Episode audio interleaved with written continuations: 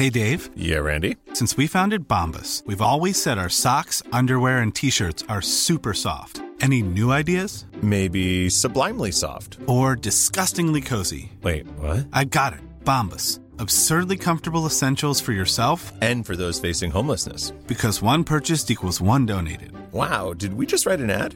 Yes. Bombas. Big comfort for everyone. Go to bombas.com slash ACAST and use code ACAST for 20% off your first purchase. Burrow is a furniture company known for timeless design and thoughtful construction and free shipping. And that extends to their outdoor collection. Their outdoor furniture is built to withstand the elements, featuring rust-proof stainless steel hardware, weather-ready teak, and quick-dry foam cushions. For Memorial Day, get 15% off your Burrow purchase at burrow.com slash ACAST and up to 25% off outdoor. That's up to 25% off outdoor furniture at burrow.com slash ACAST.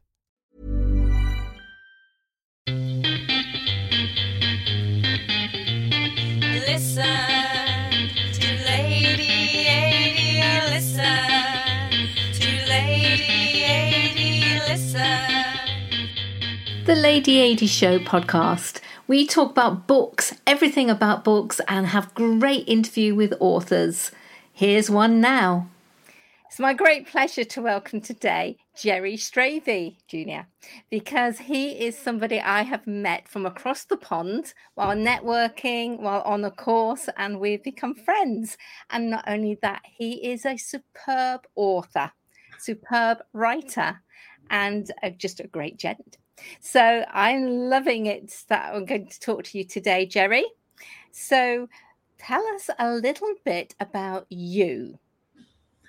Okay. Um, I'll leave the checkered past part out. Okay. So uh, I, I, I basically was, my dad was a military officer and I went to nine schools traveling all over the place uh, before I even went to college.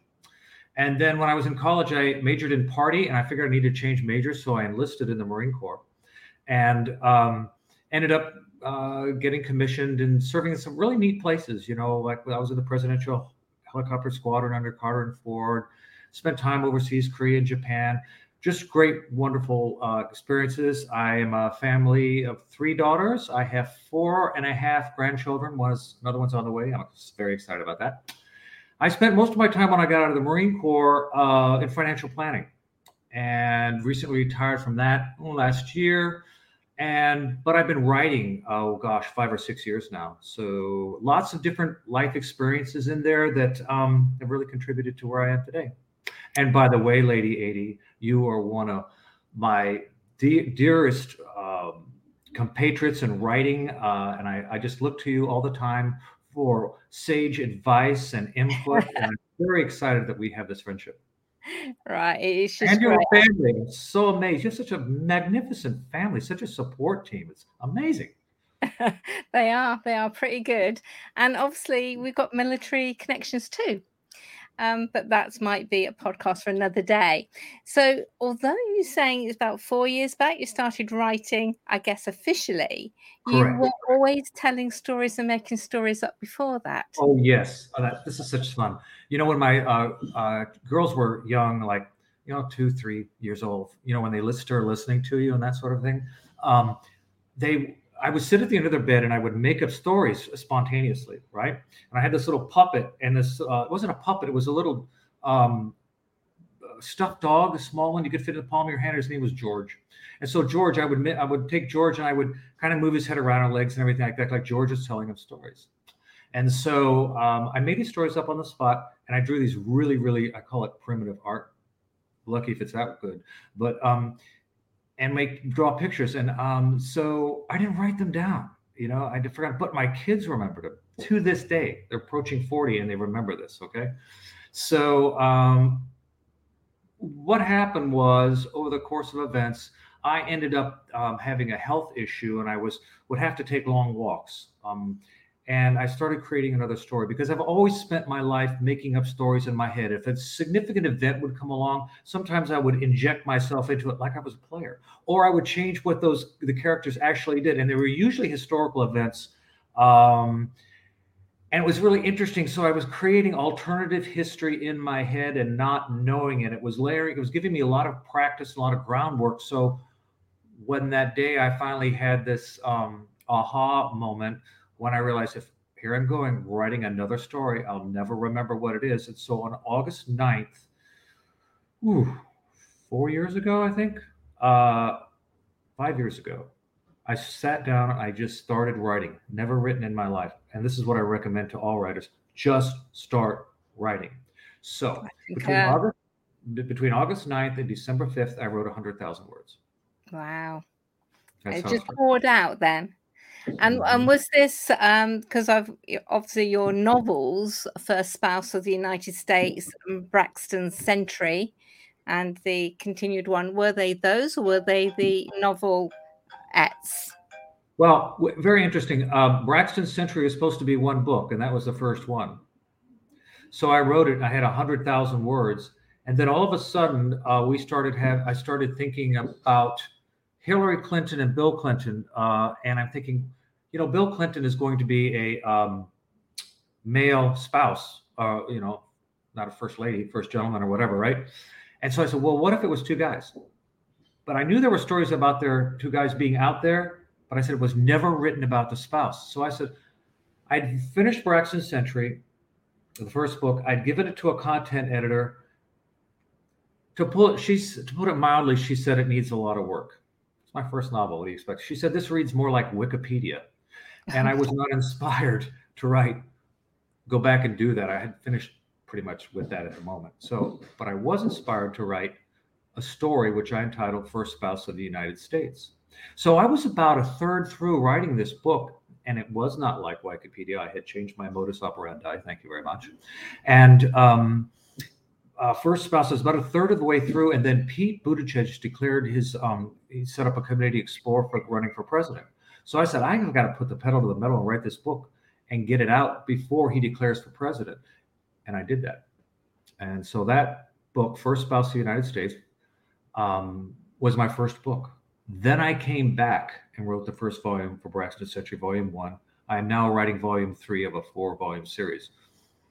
Right, excellent. But I do want to talk to you particularly today about your latest book, the book that's out there right now called Broken Promises. Yes. And what's rather interesting about this is that it's a non-fiction. yes. You moved away, although I'm sure there's some children's books in you as well now, uh, having heard your, your your story up to now. But Broken Promises, um, I mean, it, it's it's interesting, isn't it? You wrote this um, um, about the story of Ted Blickwedel, Yeah. if I said that correctly, um, Mhm. and you had both been in the Marine Corps together as young lieutenants. Right. So it's a real circle, isn't it? Yes, it is. But that his life went on into certain directions, yours went on in another. Then you come together to write Broken Promises. Yes. Tell us about it. Well, it's interesting. Um, we were supposed to have when you're in the Marine Corps, you've got the officers um, uh, candidate school, and after that, you go what they call the basic school, where you learn how to uh, actually act. You know, Yeah, the basic training. officers. Huh? Beg pardon? Basic training, we would, we basic would training. say. Yeah.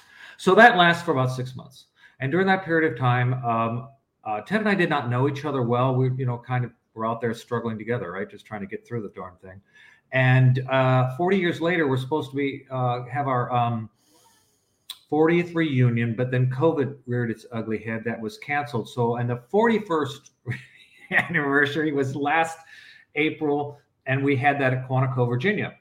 Well, by like good Marines, we found a way to spend time drinking together before the reunion, and we set up virtual happy hours leading up to that physical reunion at Quantico last year, and we all got to know each other a lot online. And Ted found out that I was writing a book, and uh, I no, I had written books, and he wanted to write a book about his experience, but he had no earthly idea on how to do that. So he asked me if I would write this book with him.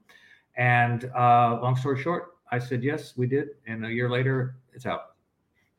Excellent. But the main thing is about a broken promise from government to Yes. The to- story is an expose, a whistleblowing expose, if you will, how the uh, United States Government Veterans Administration, uh, Vets Center, compromised veterans mental health care. I'm speaking specifically in large part to PTSD. What happened was they had a group go in there. I'm going to try to get through this quickly. This vet center program was set up as a quasi agency, if you will, or kind of separate from the VA, so it could directly help veterans in their communities struggling with PTSD. PTSD is an horrible, it's an insidious thing that I'm sure many of your viewers are familiar with. You never get over it. You just need to find ways to deal with it. Well, so what they did is they created these small community centers where people could come in and sit in chairs or couches, whatever, and talk to professional counselors. And they were giving a lot of latitude in their um, treatment. If it took a half hour, took an hour, took an hour and a half, or whatever, and were you coming once a week, were you going to group meetings, were you going to individual meetings? It was tailored to the needs of the vets. This organization was staffed and led by Vietnam veterans and veterans from ensuing conflicts who knew their clients because they were many of them afflicted by PTSD, and it was marvelous. We have over 300 of these in the United States, right? What happened was these people started aging out, and these a, lot lower percentage of individuals who had ex- direct experience with the challenges of vets took over. And in the process, they decided that they would like to see more efficiency, if you will. In other words, they started doing the numbers game. It wasn't quality, it was numbers. They wanted to show how they could treat more veterans, but they compromised the quality care. And if you want to, I can just go into some of the ramifications, but that's what the book's about. Right. And the whistleblower who goes through all the horrendous things a whistleblower gets, you know, gaslight, gaslighting, you know, pushed aside, shunted aside, discredited, all these horrible things. And my my co-author Ted uh, Blickwedel is a combat decorated Marine Corps officer and highly educated, and he was pushed around like garbage. Okay. Did you worry writing this sort of book? You know, will you be taken to court by some of the things you've put in it? Oh, yeah. But we have our secret weapon 500 plus pages of documentation of emails, medical records, and um, you know we had the uh, GAO, um, which is a big investigative arm of the United States Congress, investigate this, and they came down on the side of Ted and his situation. Right? The VA said, "Nah, we're not going to do anything about that. We don't want to make the changes that are recommended in there," and they just pushed it aside. So we have several. We have we have a lot of documentation, and every word in that book is documented it's so much documentation that I um, suggested, and we went forward. Is we put all of the documents online. It's on. It's online now. Every document in that book that is referred to in that book is online, and you can read it. Okay. So, what is the takeaway you would like readers to have when they've read Broken Promises? I have several takeaways. Okay number one, Ted and I wrote this book so this sort of thing would not happen again in the public or the private sector. Part of this book, I have a chapter on, we have a chapter on whistleblowers. It talks about whistleblowers, it talks about their situations, how they can get help, tells them this is what you're in for. This is not going to be a yellow brick road, okay? This is going to be something, it's going to be a challenge. You have to believe in it how your family will be affected, how your friend, associates and friends will work affected. So another takeaway: be prepared. Uh, so we have be prepared. We have we don't want something like this to happen again. We also want to let them know that we strongly believe in what the Veterans Administration is doing. Is there just some bad apples in that barrel, and we need to get them out of there and get this thing fixed. Okay, so um, and again, of course, veterans and their PTSD and other ancillary kind of uh, effects they've encountered as veterans, and to realize that also PTSD is not just in the military, it is pervasive throughout our culture. You know, you have young children in, who go through bad situations, what have you. And I, for one, my father was PTSD. and It had a horrific effect on uh, my mother, my stepmother, and my brothers and sisters. We want to make this make it very clear. This is a family thing. You know, it's not just one person is affected. It's the whole unit that gets affected. And we talk about caregivers and counselors and how the horrible situation these counselors went through. You know, we had a lot of suicide suicidal ideation here. Bad, bad things happen because of the compromised healthcare. So it's all about don't let this thing happen again. Be aware of the PTSD situation if you're a caregiver or a counselor, and do whatever you can to help those in need.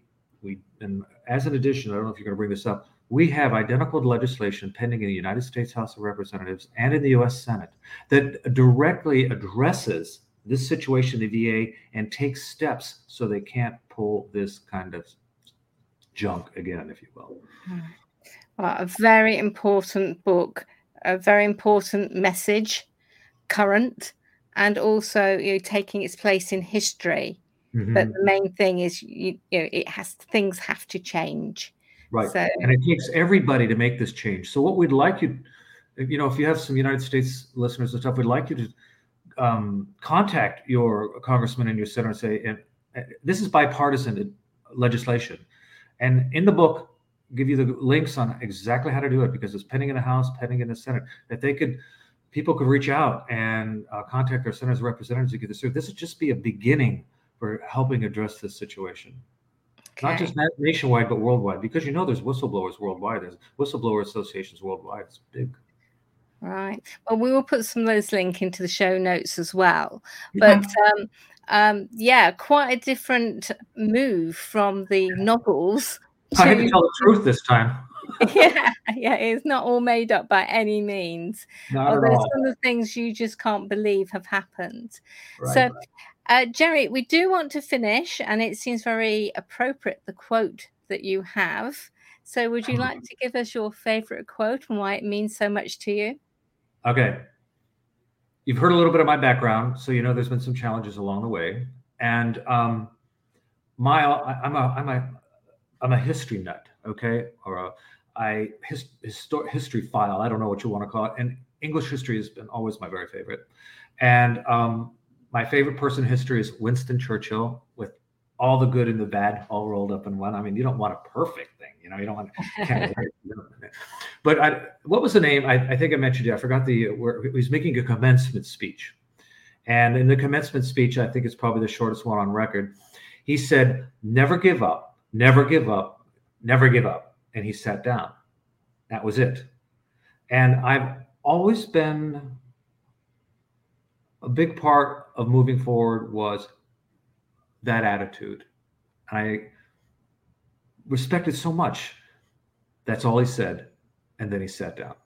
It made, it's made a lot of, it's made a big difference for me. And I venture to say it's helped a lot of people along the way. So thank you for asking. You're welcome. Right. Well, thank you for being on our podcast. Mm. Uh, thank you also for being part of the Book Academy because you're yeah. one of the founder members of that, where we explore lots of different kind of books. So yeah. I really appreciate you and thank you. Thank you so much for having me. I do appreciate it. Hi. Thank you for listening to the Lady AD Show podcast. Come back, subscribe, and we'll do this all over again. Bye bye.